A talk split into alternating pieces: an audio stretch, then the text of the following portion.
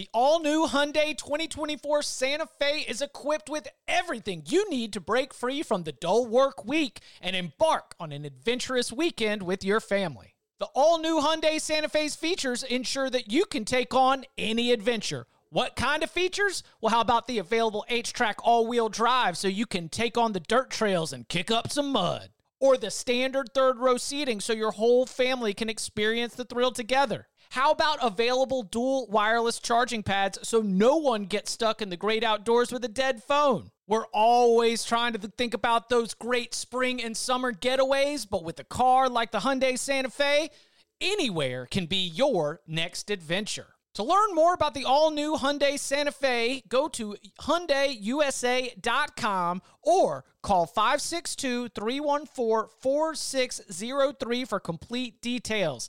Learn more about the all-new Hyundai Santa Fe at hyundaiusa.com or call 562-314-4603 for complete details. To the house! This is unbelievable. Welcome to the Cover 3 podcast with your hosts, Chip Patterson and Barton Simmons. It's your call for the best college football coverage. From National Signing Day to the National Championship and everything in between, CBS Sports presents the Cover 3 podcast. And welcome back to the Cover 3 podcast here on CBS Sports. It's Thursday morning. It's our favorite time of the week.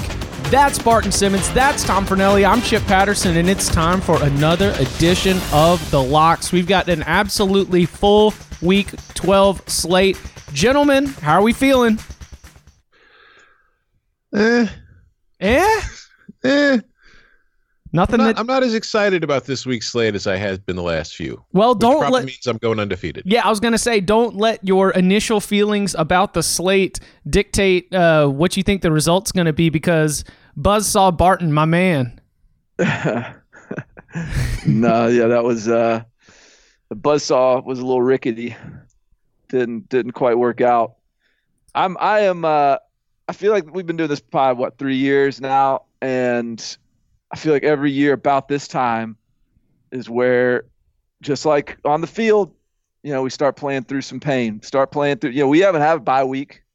We're we're you know, I, I have I threw out my back on Monday doing a deadlift, which is something I don't plan on doing anymore. I I have managed to get strep throat Oh, no. and I woke up this morning with a fever and so this is either going to be the Jordan flu game or this is going to be y'all's big opportunity to make a make a quite a dent in my lead right now cuz I am uh I'm, I'm I'm definitely playing through it right now. wow, But other Barton. than that, Mrs. Lincoln, how was the play? Yeah, jeez. what a week. What a week. Well, hang in there, Barton. Next man up. And uh That's and- right. And, you're That's right. the No excuses. no excuses. We got to dig into it. Uh, all right, real quickly before we get into our week 12 locks, a review of our week 11. The week's winner would be Mr. Tom Fornelli at 6 and 4 on the week. That brings him to 52, 53, and 1 on the season. The wins were Iowa plus 9.5 against Wisconsin, the Iowa State Oklahoma over, Miami minus 6.5 against Louisville. That is a lock fight win for Tom Fornelli against Spartan. Uh, San Jose State plus 7.5 against Boise State. Wyoming plus thir- No, San Jose State was uh, against Hawaii. Wyoming plus 13 was against Boise State. And then Georgia minus 16 against Missouri. The losses Penn State minus 6.5 against Minnesota. The under 63 in Boston College, Florida State, which weren't we kind of tracking okay, at least until the fourth quarter with Florida State, Boston College? Until like the last couple minutes, yeah. Yeah. It's it's been a common theme for me the last you know four or five days. Bro, and it happened to you again last night with the Twitter Uh-huh. tip. Mm. Yep. I, ah, I was on Miami of Ohio, so that truly was never a doubt. Uh, Yeah. All right, under 63 and a half in LSU, Bama, that would be a loss. And then the under 39 and a half in Purdue Northwestern. Uh, any lessons learned from the, uh, from the, other than the heartbreak? Ah, no. Some things just didn't work. Some did. Nothing learned. Trust the process. I try not to learn anything. Uh, my card four and four, dead even now, forty four and forty nine on the season in the locks. Uh, our Temple which I believe was a Thursday night play, uh, either Thursday or Friday night. Temple minus one and a half. That was a win. LSU plus six and a half. That was a win.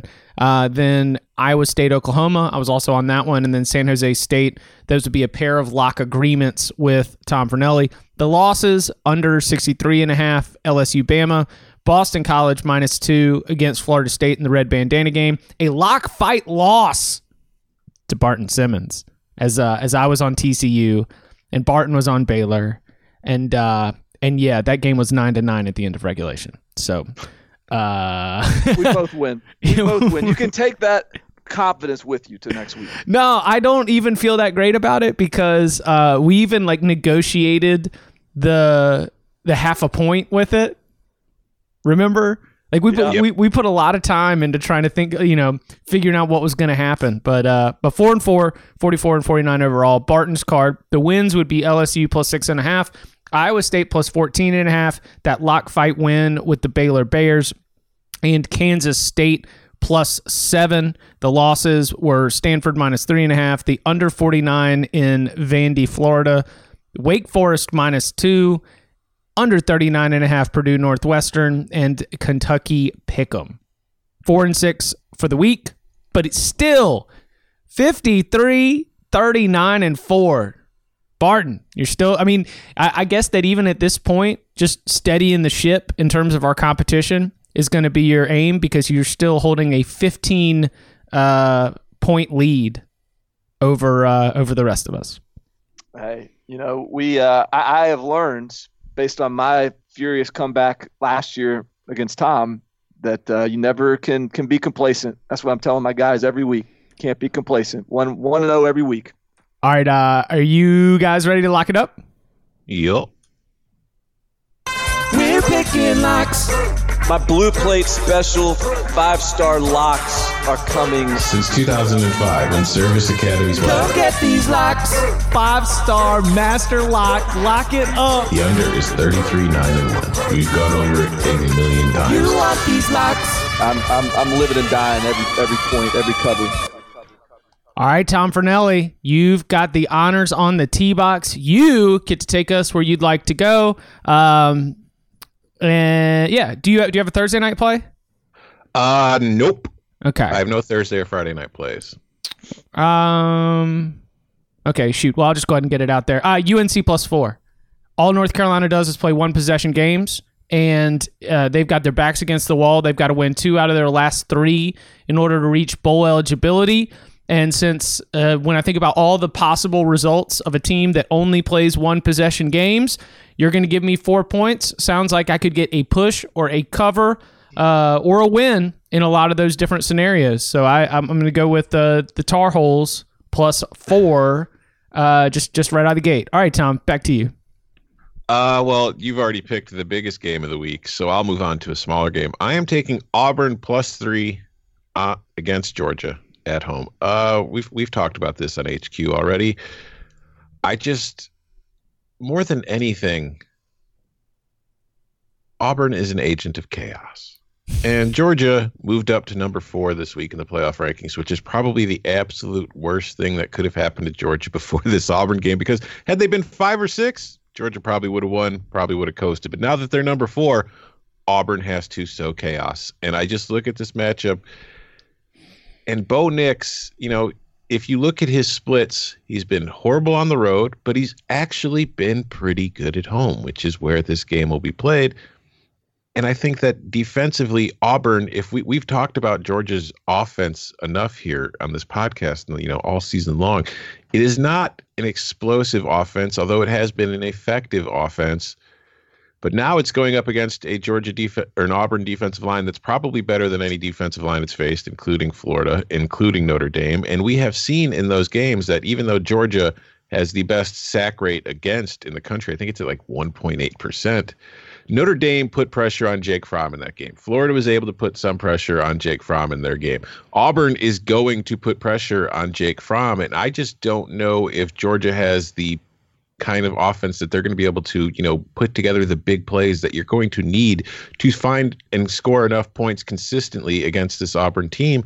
And I think this is going to be a lower scoring affair. Like the total when this thing first opened was at 45. I think it is now currently at. Is it at 39 yet? Is it down? It might be. No, it is at 40 and a half. Mm. So, I mean, the, the total has dropped a bunch of points in this game for a reason because these are two good defenses who are going to lead the way. So, this is going to be a lower scoring affair. It's going to be a close affair. I would rather have the points in what I think is going to be a game that comes down to the fourth quarter and somebody making a play. And we've always seen, you know, we we joke around about Auburn Jesus, but it's real. It's not something that's made up. And just Auburn as its own has been really good against the spread as of late. In its last 10 games, Auburn is 8 and 2 against the spread. At its last 8 home games, it is 7 and 1 against the spread. And I just think that this is a team and a game where it's going to be hard for, you know, Georgia to move the ball consistently. And granted, with Bo Nix, it's not like Auburn's going to be lighting it up either. It's just I think that this is, you know, the kind of game that Gus Malzahn has played. This is the kind of game that he's ready for. And Georgia is the kind of offense that I think plays right into the hands of what Auburn likes to do defensively. And I think that they can do it, you know, they'll be able to slow it down enough. And I just think that at the end of the day, I'm picking Auburn to win. I'm not nearly as confident in that as I am in them covering the three points, though, because this just feels like a one point game no matter who wins. Lock agreement. Barton?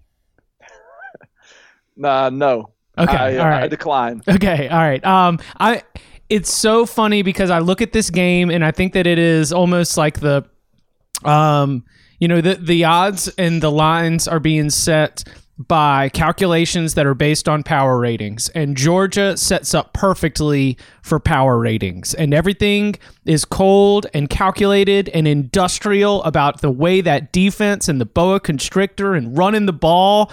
And then it's like everyone who's on the Auburn side is like, yeah, yeah, yeah, I understand what those numbers tell me, but I also find uh, I also find water in the ground by holding two sticks out in front of me. Right? Like it's just like I cannot tell you why this is going to happen, but we've seen it too many times for me not to use that evidence to to sway my thinking here. Uh, I'm I'm with you. Like uh, I told Barton earlier this week, I was like, this game is going to get decided by a muffed punt or a scoop and score or something dumb. And if it's going to be something dumb, well, man, that that's that is the way that Auburn is able to win this game. So yeah, absolutely. Give me uh, lock agreement. Give me Auburn plus three. So, um, the way I see this game, it gives you an idea about where I'm at with this. I actually I lean Georgia minus three, but I mean, and, and part of the reason is, and, and I agree with everything y'all are saying. Like there is a high likelihood that there's some nonsense that takes place. Uh, but Georgia hadn't given up a rushing touchdown all year. They are the best red zone defense in the country. They, I, I think, are capable. uh, Like they, like statistically, like from the metrics. And Tom, you probably have some numbers in front of you. Maybe they agree, maybe they don't. But from what I can tell, you know, the numbers tell us that Georgia's defense is actually better than Auburn's. And I know Georgia's offensive line is better than Auburn's, and I think Georgia's personnel is better than Auburn's. Uh, all that said, it's as I've seen this line sort of fluctuate a little bit. I lean Georgia minus three, but it's so tenuous that as soon as it gets to three and a half, like I'm off. Like if if I if I have to lay three and a half points, if if three is if, if a three point win isn't a push, like there's no chance I'm on this game because I, I really think this is like a 22-21 game, you know, t- 2017, so, something in that neighborhood. So uh, I will refrain from playing it. All right, uh, Barton, to you. Okay. All right. Um, let's see. Where am I going to start? How about I'm going to go with the let's let's stay in the SEC That's why we got it here. Um, Missouri is catching seven. Uh, we've talked about this a little bit on the pod um, Tuesday night, Chip, and I think you can kind of see where I was leaning. But Missouri is not going to the postseason. They are, as far as I can tell, right? Like that appeal has, has not been uh, Did I miss? Did I miss something where the appeal has has gone through yet? You did not, um, and it is sort of past due. Like the original timeline of the expectation on when they were going to hear a ruling back was supposed to be by now. And I don't Yeah. know if that's a good thing or I don't know if that's a bad thing for the process. But the fact that it's delayed might have me thinking that uh, that they might let this Missouri team play in a bowl game if they make it. We'll see though. Yeah. Either way, th- this is clearly Biggest game of the The- year. biggest game of the year against a team that it has had success against over the last couple seasons with Kelly Bryant returning with a uh, a seven point cushion at home where they're much better than they are on the road. And I, I just think Missouri based on the circle the wagons moments with Florida coming off a dominating win against a bad Vanderbilt team uh, I I mean and I think this game's at 11 Central so I'm going to go ahead and play Mizzou plus the seven. What if I told you you could get seven and a half? I was hoping you'd chime in with something to that effect. seven and a half at Bovada right now. So done, done. I mean- seven and a half. that's what I'm locking up because we have lock agreement. Lock agreement. I mean, yeah, it's We're one in five in lock agreements, Tom. that that's bad news for Mizzou, but it's good news for us. Uh, wait, I don't know how that works. No, I, I agree with you. I think this is a matchup where we've talked about how much better Mizzou is at home, and the numbers I believe are at home. Missouri is five and zero, and it is outscoring its opponents by an average score of roughly forty to eighteen.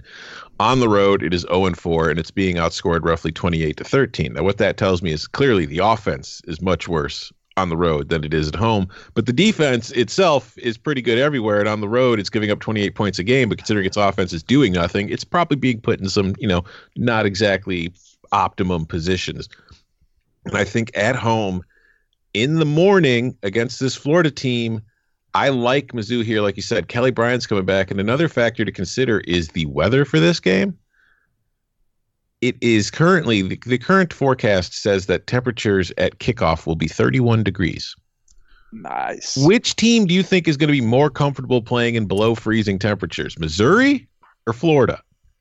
This is this is like one of the things that Mizzou has as a home field advantage in the SEC for some of the teams that are in its division besides Kentucky Tennessee. But when it comes to Georgia and Florida, they they don't play in these kind of temperatures. But Mizzou is a, as a more of a Midwestern state is used to this kind of stuff, and it's going to be a little windy. We might have a wonder here, so you know keep your eye out on that as well but it's definitely going to be cold. Florida is not going to be comfortable. I don't think I don't know how many players on that team are from areas where there are temperatures in the 30s or how much time they've spent playing football with temperatures in the 30s.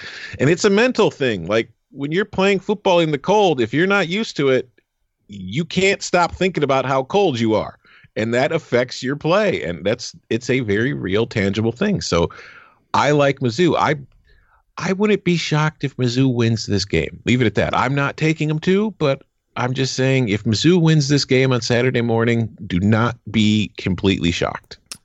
So, uh, lock agreements between Barton and Tom are one and five, but when you hear it, that's right.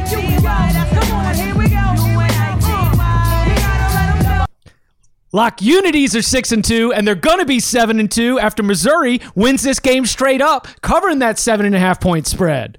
Florida's toast. Florida's done. Oh man, I feel so bad for the Gators I just listening to this podcast. um They got to go freeze, and they've already lost. They don't even know it yet. yeah. I mean the Might as well not even show up. No, just stay home. It, I mean, Give it, us- it give us the really does feel like the kind of game where, uh, about the middle of the third quarter, the visiting team is going to already start thinking about what they're going to be doing Saturday night, right? Mhm. Yeah, I was like, oh man, can't wait to get back to that, like 65, 70 degree weather, whatever it is in Gainesville. It's definitely not going to be 31 degrees. Yeah, give me uh, the Tigers. Uh, all right, Barton, back to you. Back to me. Okay. So when I was putting Scout to bed last night, I, I, I looked at her and I said, you know, Scout, um, I'm thinking about making another play on Nebraska. Uh, and, and and Scout said, but but Dad, like you're 0 and 3 against the spread when you when you pick Nebraska. And I said, but Scout, when two people care about each other, it's important to work through your differences and hang with them and be strong and and not turn your back on them when they're struggling. And Scout said, but Dad, plus 14 and a half, plus 14 and the hook is a sucker bet. And I said, you know what, Scout, you, you may have a point there. And Scout said, you know who I really liked a lot that you hung around with a lot a while ago that I'd love to see back in our lives, Dad? I said, who? She said, there was a, a well for overs in Starkville, Mississippi oh. that I thought was delicious. and that was and that was so much better on us. And it's you're two and zero in those games. And I said, Scout, that's why I love you. We're gonna do this. Over sixty one, Alabama, Mississippi State. So is Scout replacing the dentist? Yeah. Yeah. You should have Scout the dentist. Oh Scout, man, what's your lock of the week? that's Uh, magical. Yeah, and to be clear, that is all made up. But No, that no, is- no, no, that no, is no, how no. I, that is how I, and that is that is my dream for my relationship with Scout someday is to have that conversation. That no, that is a fever dream, a true fever dream. right, right. like Yeah. the only words that were actually said was like "Good night, honey, I love you," but what you were interpreting in your mind was preparing for the locks. Right. Oh Right. man, that's awesome. Uh, so you you are gonna I mean, scout Yeah, talk to you like, out in can- Nebraska? I, I can break. Yeah, I'm going over. I'm laying off Nebraska.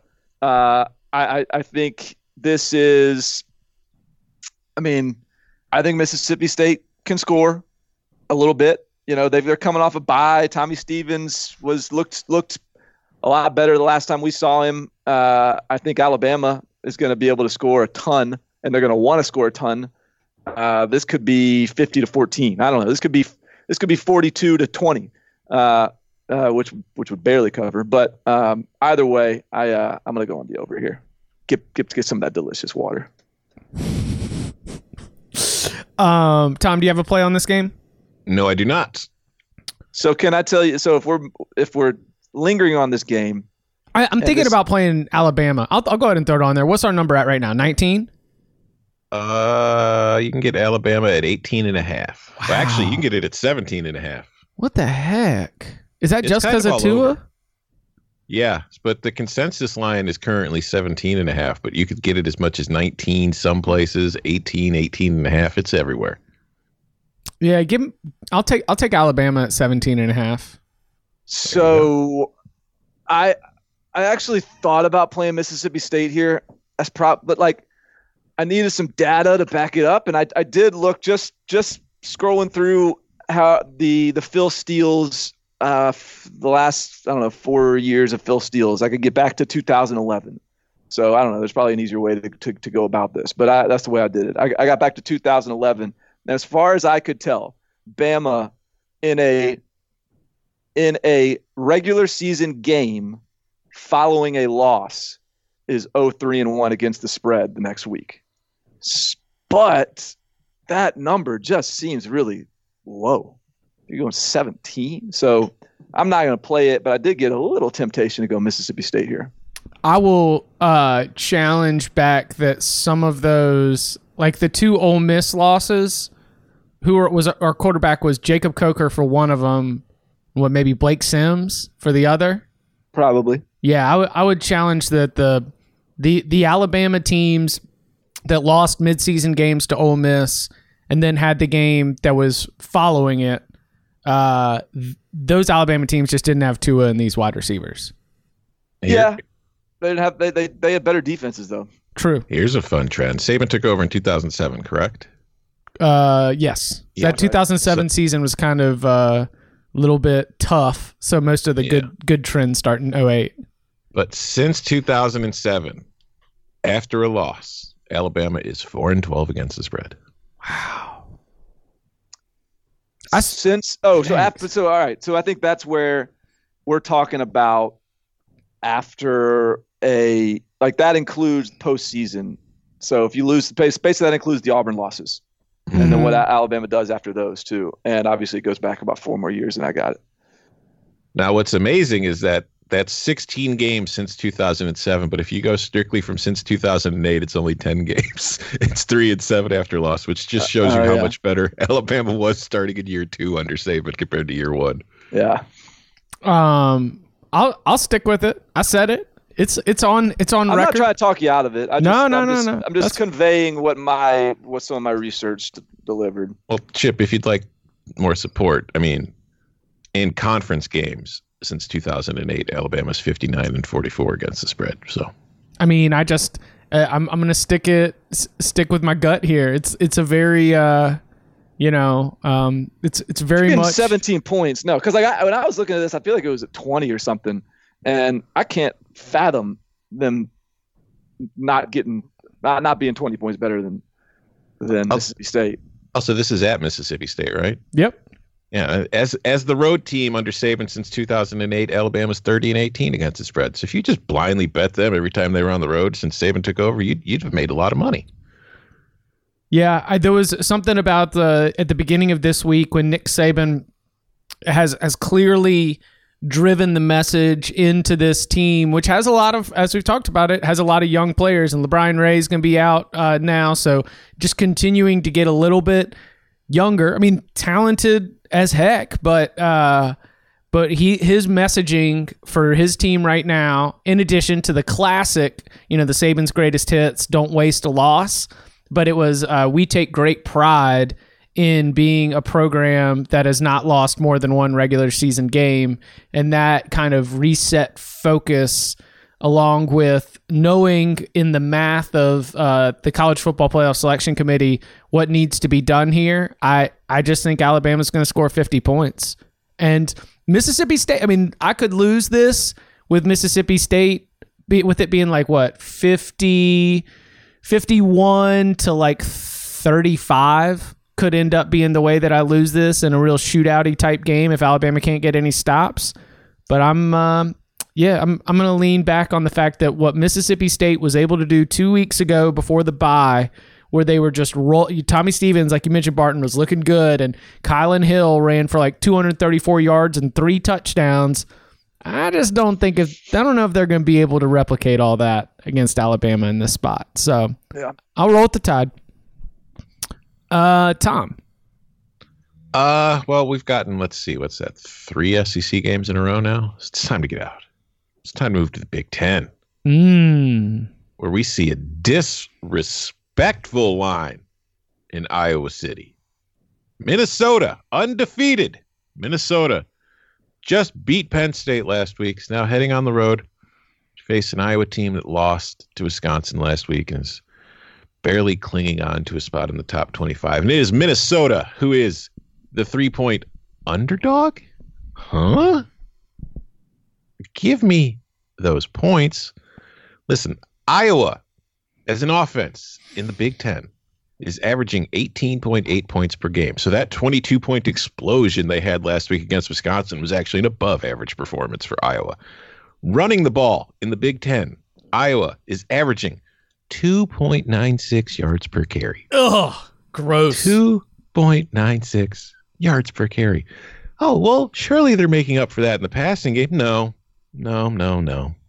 Their passing efficiency in conference play ranks ninth in the Big Ten. And it's largely due to the fact that while it's thrown for seven touchdowns, it's also thrown five interceptions. That's not exactly what I would call a good touchdown to interception ratio. So I'm supposed to expect that Iowa offense is going to cover as a three point favorite against a Minnesota team that's averaging nearly 40 points per game, just put up 31 on Penn State last week, a Penn State defense that shut down Iowa in Iowa City. But Minnesota was able to move the ball down against it at will, throwing deep over Penn State's vaunted secondary. And I just look at this, and Iowa, AJ Epenesa is a player who I love, and I feel like will be a top 10 pick in the NFL draft. But man, he's just not having a very good year. In fact, Iowa's defensive front is not having a very good year as far as getting any kind of pressure on opposing quarterbacks. They have been more in that bend but don't break kind of defense, which works for you against most Big Ten offenses doesn't really work against an offense that's quite as explosive as Minnesota's, who looks to push the ball down the field and kind of soften your underbelly with the run game and then bam, go over the top on you, as we saw them do last week against Penn State. I think Tanner Morgan is going to have another big game. I think Rashod Bateman's going to have another big game. And defensively, who on Iowa's offense do you feel comfortable is going to beat anybody on the Minnesota defense? Who? Do you even know the name of an Iowa receiver? Do either of you? Do you? Do you? Do you? Yeah, the Smith. Excuse me. The Smith Marsette guy is, is legit. God damn it, Uh, Barton. yeah, yeah, you were just you, you had it, Tom. You just you just didn't. I shouldn't. No, see, that was my fault because I should know Barton knows at least three players on every single team in the Yeah, country. come on. That was, that was my mistake. You're on such a roll. Anyways, Minnesota is going to win this game. If you want to take them on the money line, go for it. They were going to be my money line sprinkle, but I got my eyes on bigger targets. We'll get to that later. Minnesota should win this game. At the very least, it should cover just because as I was the point I'm trying to make is how can you trust an Iowa offense that can't move the ball or score to cover as a favorite in this game against a team that has been better than it in just about every facet of football so far this season. And I know Iowa has played a tougher schedule overall, but if you look at Iowa, its best win is Iowa State, which is a good team, but it's a 5 and 4 team at the end of the day. Iowa has also played three ranked teams. That's where all of its losses has come to. When Iowa takes a step up in weight class, it has fallen short each and every time. And this Minnesota team is a step up in weight class. And I don't think the Hawkeyes are going to be able to hang with them for 60 minutes. And I know that we have seen plenty of situations where highly ranked teams come into Iowa City and they nearly lose or, you know, they, they at least don't cover. But the difference was Iowa is the underdog in all those situations. It hasn't been favored in any of those games. It's favored here. Minnesota is going to cover. Minnesota's probably going to win. Lock up the Gophers plus three. Yeah, I'm I'm not on this. I'm not playing it. Uh, I in I think like our expert picks and stuff. I have put my pick in as one for Iowa, and and I agree with everything you're saying. On paper, Iowa is is not as good a team as Minnesota. Mine is all sort of this psychological.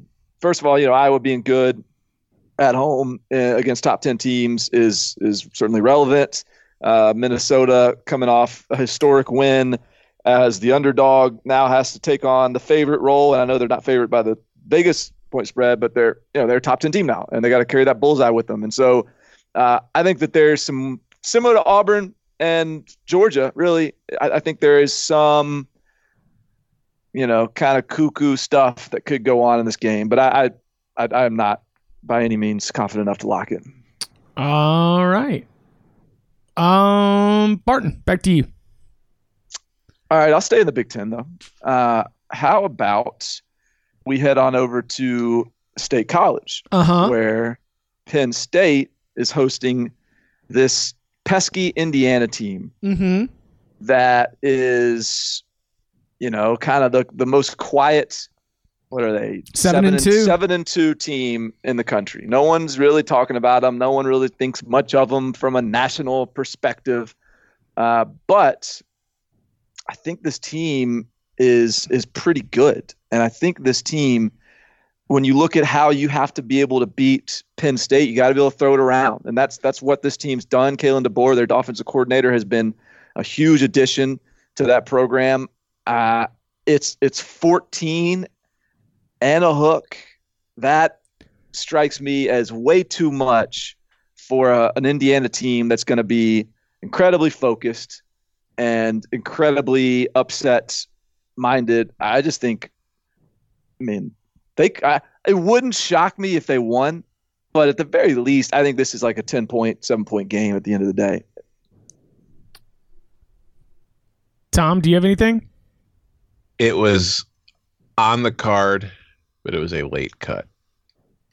but I, I Oh, that was loud. Yeah, I'm on Indiana. Uh, Nice. This is and uh and picking Indiana in this spot it doesn't even really make me that nervous.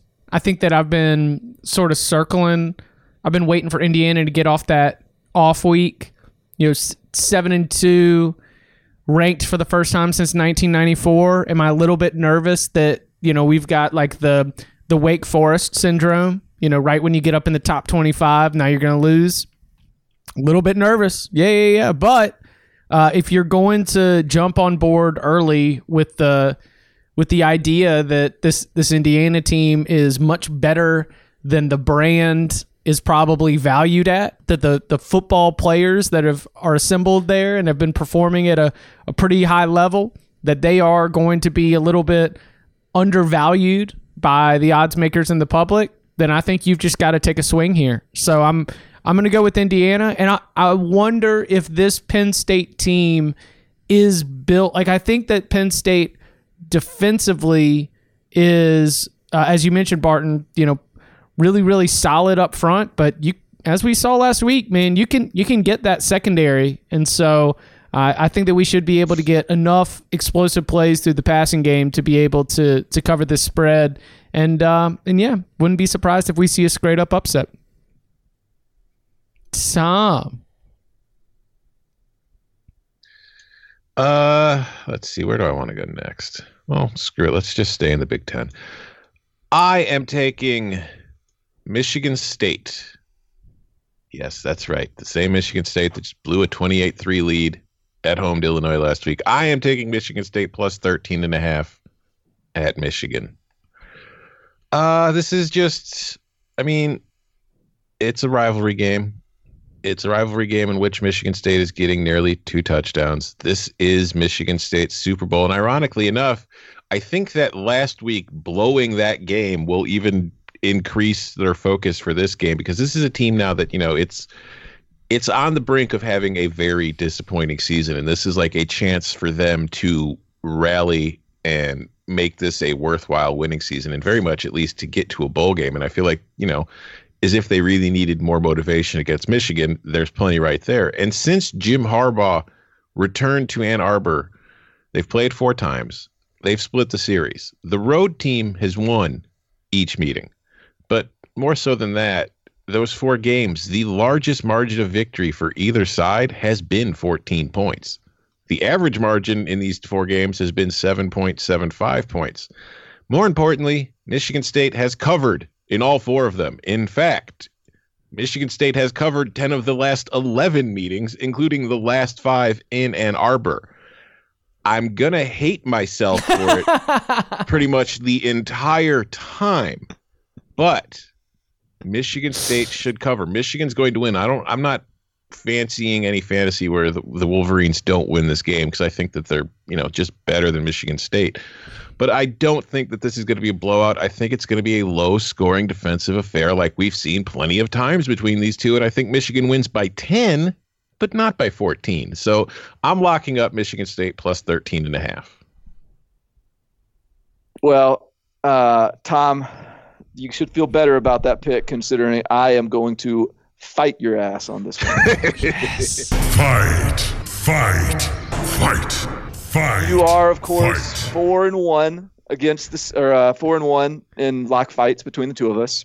Mm-hmm. Uh, but You do. I, I, I just not only am I due, I just I need you know, for my own competitive uh, temperament to to prove to myself I can beat you. So I, I just think I don't know how I don't I get a bad vibe from this Michigan State team. I get a bad like I I don't think it's the same Michigan State team that we're used to seeing. I think I don't know how they're going to score on this Michigan defense. Michigan's coming off of a bye where their offense was starting to click before the bye week, anyways. I, I just it's a it's a big number, and it's it feels a little bit like they're they're begging me to take this, and so I get it. This is probably like the the square side of this, but I just I am not a a Michigan State guy this year. It just doesn't seem like they got it. Mm. Man, I don't. If uh, oh, I mean, I'm I'm gonna spin this one on the side. I love. Uh, I, I understand all the numbers, and of course, you know, trusting the process. I get why Tom's at where he's at, and I also, if I'm to go with the abstract, you know, motivation side, if this really is kind of the winding down portion of uh, the Mark Dantonio era at Michigan State, I, I both I simultaneously believe that he's going to be so dialed in and intense during this week of preparation, while also acknowledging that if this thing breaks and shows that it's not the same old Michigan State, that that might be the final straw for him. So, well, Yeah. I mean the the end of the end of these things doesn't all isn't always pretty, yeah, you know. So if this is in fact the the tail end of the Dantonio era, I don't necessarily think he's rolling out into the sunset with wins over Michigan. Yeah. Yeah, like he goes really intense all week to try and get this win in Ann Arbor. You know, the little bro I mean, he was he was the chip on the shoulder little brother spirit, the mantra of it. If Michigan big boys, Michigan State, whew, might be uh might be a Rizap. Uh, coming up on the other side, more of our week 12 locks next. The national sales event is on at your Toyota dealer, making now the perfect time to get a great deal on a dependable new car. Like a legendary Camry, built for performance and available with all wheel drive, you can count on your new Camry to get anywhere you need to go. And with available features like heated seats and a multimedia touchscreen, you can stay connected in comfort and style. Or check out an affordable and reliable Corolla with a trim for every lifestyle, from the hip and agile sedan to the sporty hatchback. There's a dependable Corolla built just for you. Plus, both Camrys and Corollas are available in hybrid models, so no matter your style, you can drive efficiently and affordably. And right now, your local Toyota dealer has more vehicles in stock and is making delivery on new vehicles almost every day. So visit your local Toyota dealer and check out amazing national sales event deals on Camrys, Corollas, and more when you visit buyatoyota.com. Offers end April 1st. Toyota, let's go places.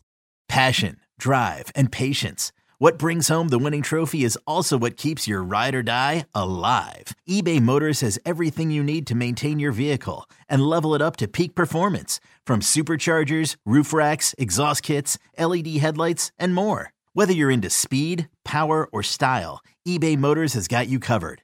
With over 122 million parts for your number one ride or die, you'll always find exactly what you're looking for. And with eBay Guaranteed Fit, your part is guaranteed to fit your ride every time or your money back. Because with eBay Motors, you're burning rubber, not cash. With all the parts you need at the prices you want, it's easy to turn your car into the MVP and bring home that win. Keep your ride or die alive at ebaymotors.com. Eligible items only. Exclusions apply.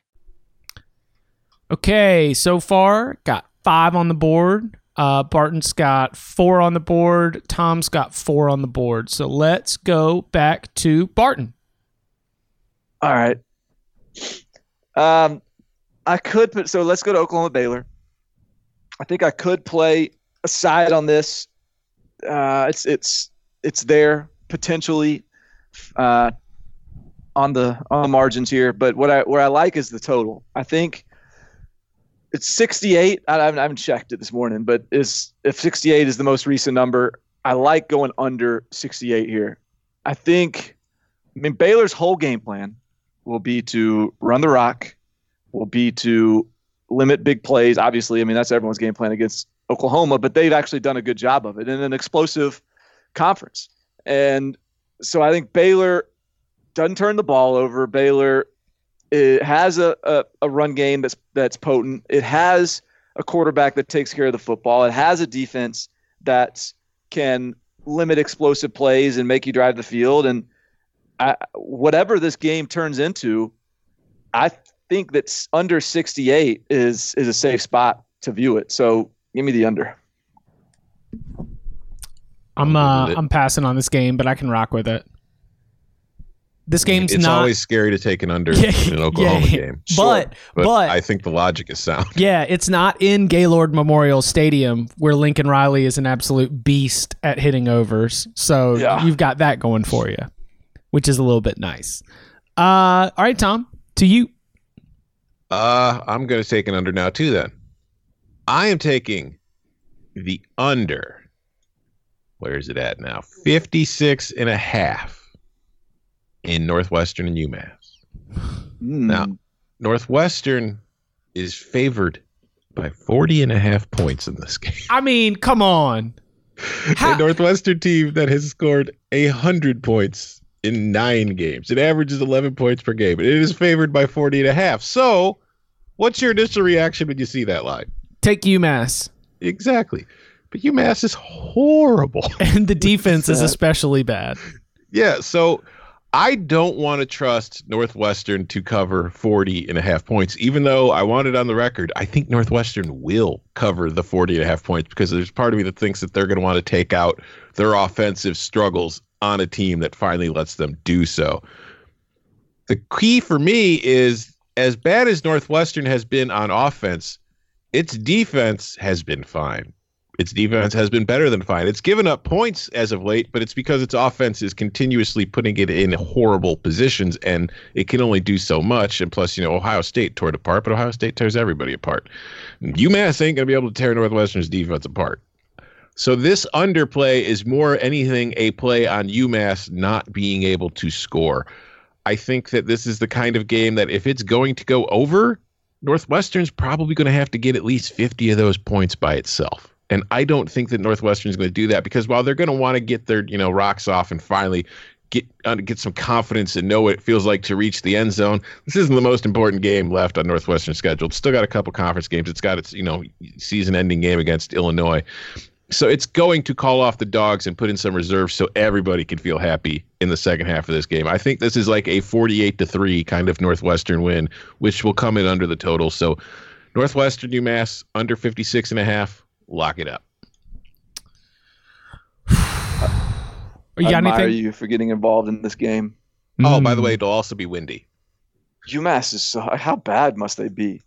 They're very, gotta- very, very, very, very bad. I Like, haven't watched the UMass game yet. I just I kind of need to just out of the like morbid curiosity of it. But that they must be just horrible. I mean, you know, my my rating system that weighs wins and losses more than anything. UMass is the second worst team in the country, despite the fact that there are three other winless teams. Like th- there are three winless teams ranked above UMass in my ratings, which is not something that happens very often. That's just how bad they are. Speaking of, let's go to Murfreesboro. Ooh.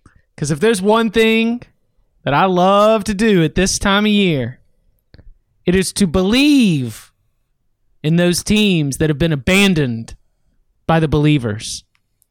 It is to look the Rice Owls in the eye and to say, I understand you haven't won a single game all year, but doggone it, you've covered three times against good teams. You've covered against Army. You've covered against Louisiana Tech. You've covered against Baylor. You pushed against Wake Forest. You can go and get us this cover 14 and a half. What is deep down inside of you, Rice? Beyond grain. Put it all out there. And let's go take down the Blue Raiders or at least cover this 14 and a half point spread. One of my favorite things to do is to take the winless team against the spread late in the season, uh, just because I think they're going to be loaded up against. I, I know that the initial lines that we get from Circa on Sunday afternoons are, you know, a little bit kind of uh, off from the consensus, but, you know, we opened under 14. We have danced all the way out to 14 and a hook. Hoot, hoot. Let's go Rice plus 14 and a half. Yeah, the consensus open for this line was 11, and it has moved three and a half points. So I, th- I think you're getting quite a bit of value. And as you know, Rice was definitely under consideration. It was one of my late cuts, so I appreciate that somebody out there is supporting my Owls because I don't want to do it simply because I have felt like Rice is going to win a few times this year, and every time I start publicly proclaiming that, whether in the bottom 25 or anywhere else, Rice ends up losing. So I feel like I'm the jinx. So I don't want to put that kind of pressure on him because I really want the Owls to get a win, and I think this is a good chance for them to do so. Yeah, I, I'm I'm not typically playing in this pool with the, the group of five teams, but when I when I saw that matchup, I actually was tempted by that as well. So, uh, yeah, let's go Owls. Let's go Owls. Um, all right, Tom, back to you. Uh, let's see. Where do I want to go next? I will go to the Big 12. another under. I am taking Texas at Iowa State under 66 and a half. Uh, this is, I mean,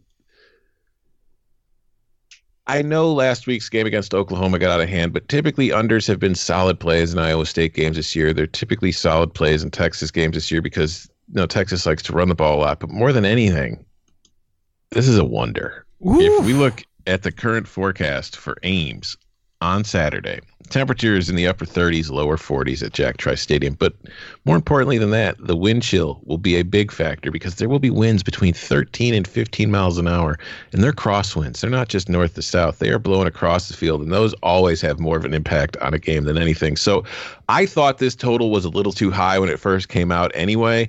And then I saw the weather forecast and it was just, yeah, no, I can't I can't pass this up. Give me that under. Under 66 and a half. I like that. Makes sense. I'm proudly wearing my Wonders hoodie right now. Yay. So excited for your selection. Um, Barton, back to you. All right, let's see. I'm gonna go. I think I'm gonna go light this weekend. Let's see what I have now. One, two, three, four. I got five. I think I'm just gonna shut her down at seven. So I got two more. A uh, little bit, a little nervous about both of these because wh- whether it's Stanford or USF, uh, I have had some trouble finding the right biorhythm to to to fade and take some bad teams. All right. So I'm fading two bad teams here. I hope I hope we're in the right biorhythm to where they, they are bad this week. But I think Cincinnati laying two touchdowns against a USF team that can't stop the run is going to be able to run all over USF. It's on the road, so a little bit, little worrisome there. But I just think Cincinnati is too much to play for. Now, granted, it is the, the, the big games are coming, but got to have this one. Um, so I'm going Cincinnati minus 14, and then my last lock uh, is Kentucky. Kentucky should have covered last week. They were the better team. That was the right side. They didn't. They now have to win two of three games. One of them's an FCS opponent, so they'll win that one. But this is now getting to, to crunch time where you got to find find a way to win. Vanderbilt, I think, I mean, they're bad. And and I think where they're bad is the line of scrimmage. And I still think Kentucky's offensive line is pretty good. And I think Kentucky can still get after Vanderbilt's musical chairs of quarterbacks. And so I am going to roll with two road favorites in Cincinnati and Kentucky. And those are probably the two I should leave off the card this week. No, no, no, no, no. I, I like both of those uh, actually. And for your Cincinnati pick, um, did you happen to catch the end of Temple USF last week? No. Charlie Strong had timeouts that he could Oh, have no, I called. did. I did see that. He could have called timeouts to try and like the way the game plan was going. Like he could have called timeouts. He could have tried to score quickly. But that Bulls team and that Bulls coaching staff left the timeouts in the pocket and they were taking their time, just bleeding the clock out. That does not uh, that does not signal to me an overall competitive fire within that locker room. So I like it. Competence. I mean, that was the thing. Like they were just. I mean, it was if this if they didn't even know the game situation. Right. Um, yeah, that was odd. Very. Hey, as so- as somebody who was cashing a lock on Temple, uh, I enjoyed it.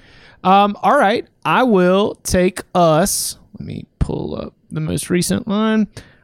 I'm going to keep us in the American Athletic Conference, where. Wait, here we go.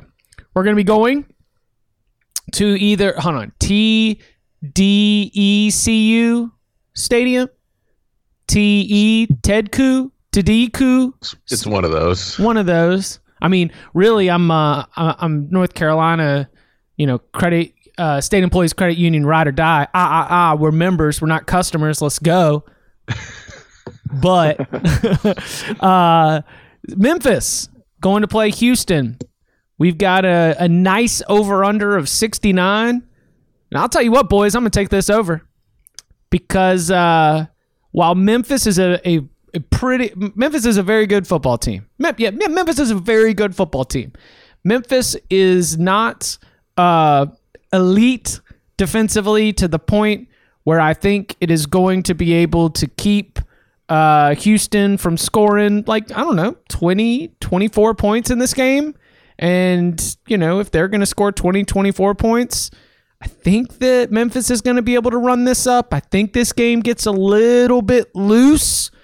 And so, uh, for some action, I will. Uh, I'll. I'll go ahead and buckle in. I know I need a lot of points, but those points can come in a hurry with all the playmakers on the field. So let's go over sixty nine. Memphis, Houston.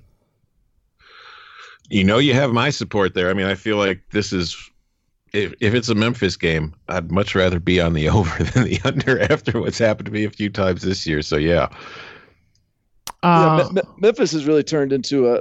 I mean, they early in the year, I think they felt good about their defense, but it's just they've just settled into just good old shootout Memphis. You know, so I, I felt that sounds about right.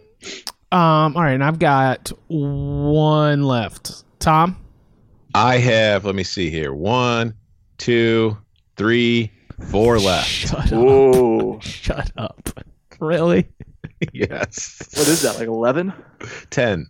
Uh, Okay. Pretty standard for your boy. Pretty Let- standard. Let's uh you do two, I'll do my, my last one, and then you'll do your other two. All right, cool. Uh, we'll start with I. Let's see. I'll go with another underscrewed. West Virginia at Kansas State under 47 and a half. This is another wonder, ladies and gentlemen. Uh, temperatures will be in the 60s in, in Manhattan, which is, huh? Uh, I don't know. I'm looking outside around my house right now, and I don't know how the hell anybody in the Midwest will have 60 degree temperatures, but hey, good for you. Either way, the winds, more crosswinds in Bill Snyder Stadium. They'll be 18 miles an hour as the game starts. Now, they will dissipate somewhat as the game goes along, but they're never going to stop blowing pretty hard. And when I look at these two teams, I always like unders with Kansas State as it is because of its style of play and the way that it limits possessions. And it's just, you know, it's it's never in a hurry to get with anywhere. And West Virginia's offense is just kind of bad. So the under felt natural as it was. You throw in the weather forecast, and it just becomes more, even more beautiful, even more enticing. Uh, my next lock is a principal play. We head out to the Pac 12, where Oregon is at home and finds itself as a 27 point favorite against Arizona. And I am not taking Oregon as a 27 point favorite. Poor Mario Cristobal, man. What a punching bag.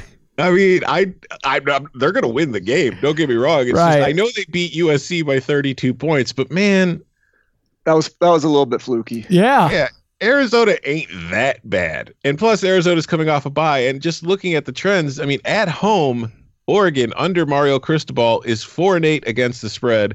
And it's three and seven against the spread when it's favored at home. So I think that this is a game that Oregon probably wins by three touchdowns, but Arizona's going to cover. This is like a, you know, a 45-24 type of game to me. So I'm taking Arizona plus 27. Lock it up. I, I like that. I, I I almost played that one. That was on the margin for me. That's a that was a sweaty. That's that is going to be a sweaty experience, but we will be enjoying it as we record uh, our recap pod, as that is the uh, Pac-12 after dark, 10:30 p.m. Eastern time kickoff on ESPN. So, one way or another, either a back door or a front door, or somebody's coming through the door. Tom, for your sake, I hope it's a lock. All right, I'm going to keep it in the uh, in the Pac-12 because my next play is going to be on the UCLA Bruins. The Bruins find themselves going up against the top 10 ranked potential college football playoff crashing Utah Utes. Now playing in Salt Lake City in front of the MUSS is intimidating. It is uh, it is one of the like great home field environments, and this is going to be a, a spotlight, you know, Fox nationally televised game.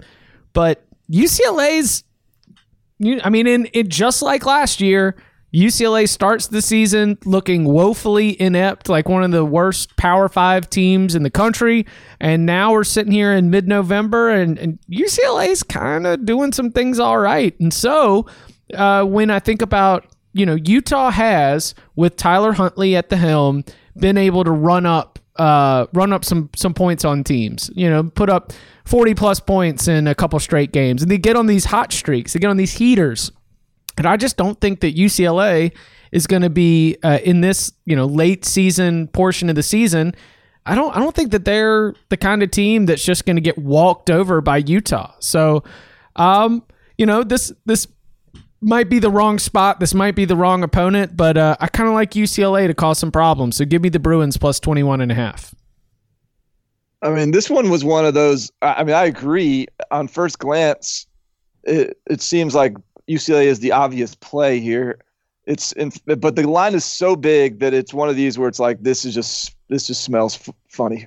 I can't I can't mess with this because there's something there's something weird going on here. So I agree with where you. I'm, I think the same thing, but that's that is a suspicious number to me, and I'm I'm staying away. You know it. You know what it smells like to me, Chip? What? Sprinkles. Mm.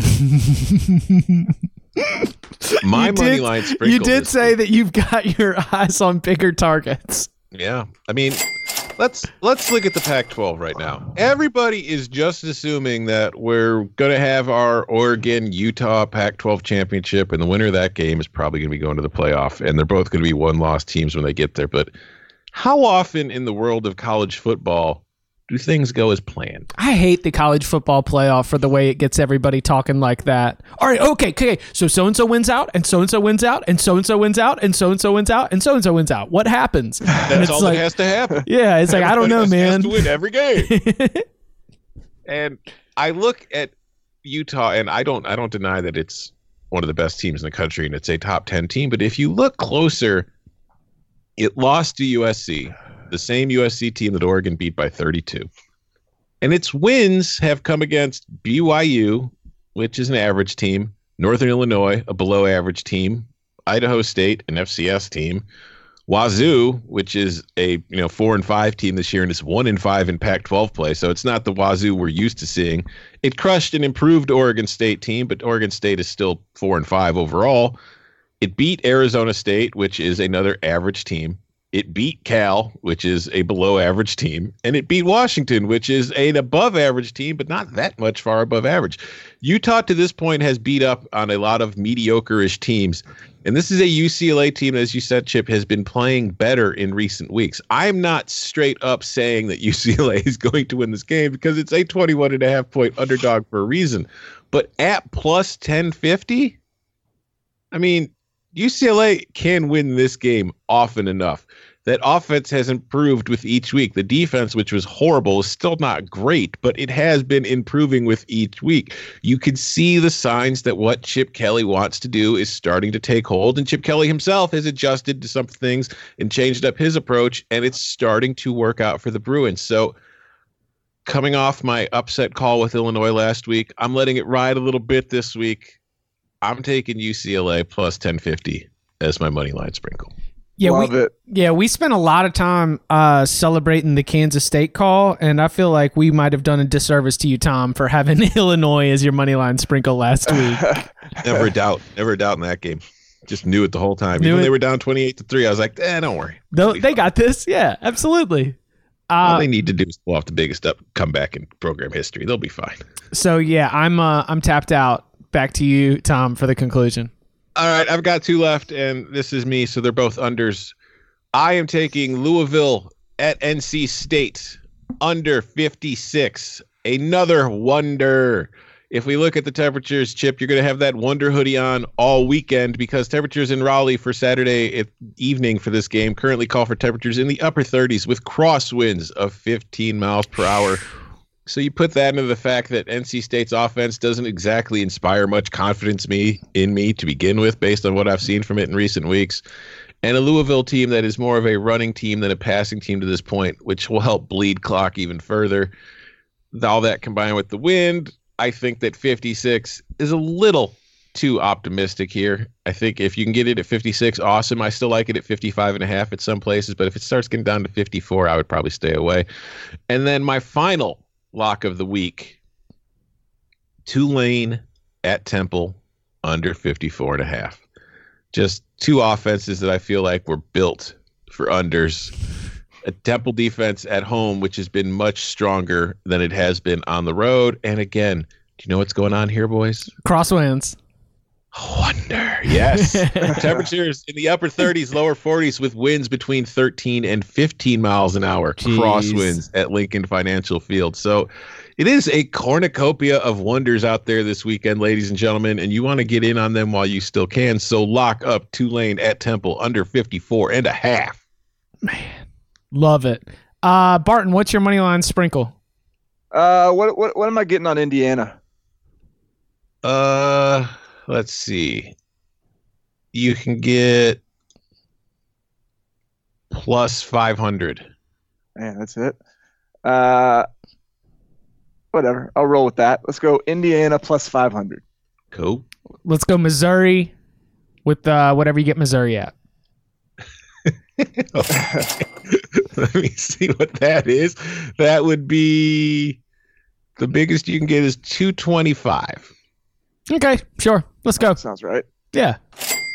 Locked. Sprinkle it. Let's go. All right, to review Tom's card Minnesota plus three, Auburn plus three, Missouri plus seven and a half is our.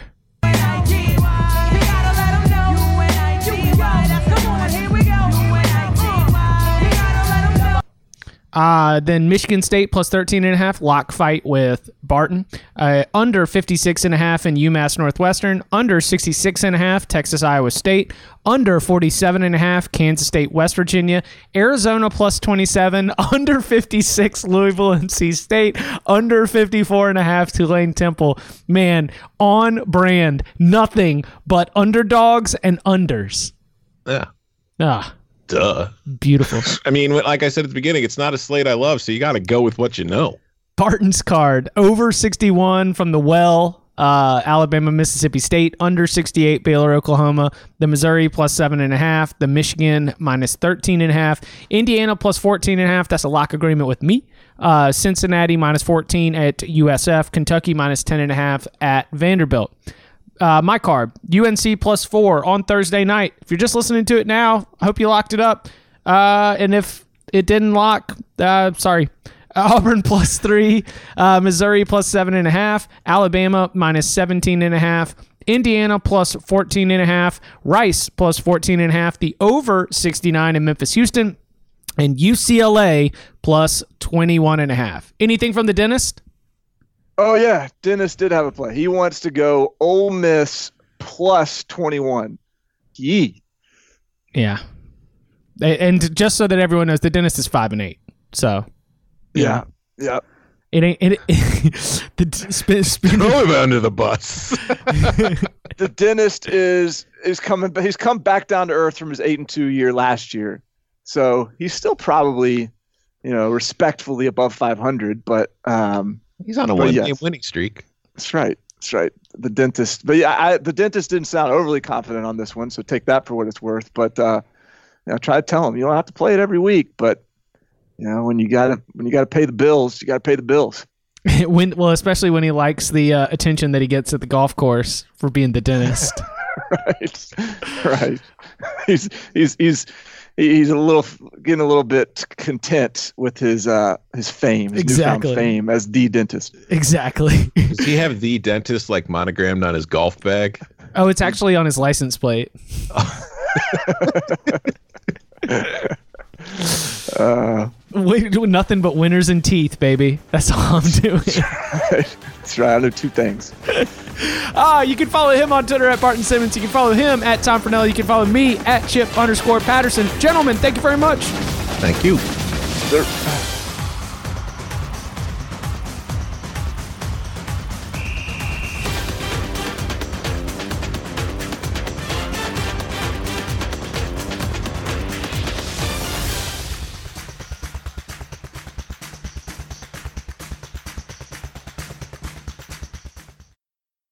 Celebrate and save at Ashley's anniversary sale. With hot buys, your choice of colors starting at just $3.99. Ashley Sleep mattresses starting at $2.50. Plus, receive a free adjustable base with select mattress purchases. And shop top mattress brands like Stearns and Foster, Tempur-Pedic, Purple, and Beautyrest Black with 60-month special financing. Only at Ashley. Subject to credit approval. No minimum purchase required. Minimum monthly payment, down payment, tax, and delivery may be required. See store for details.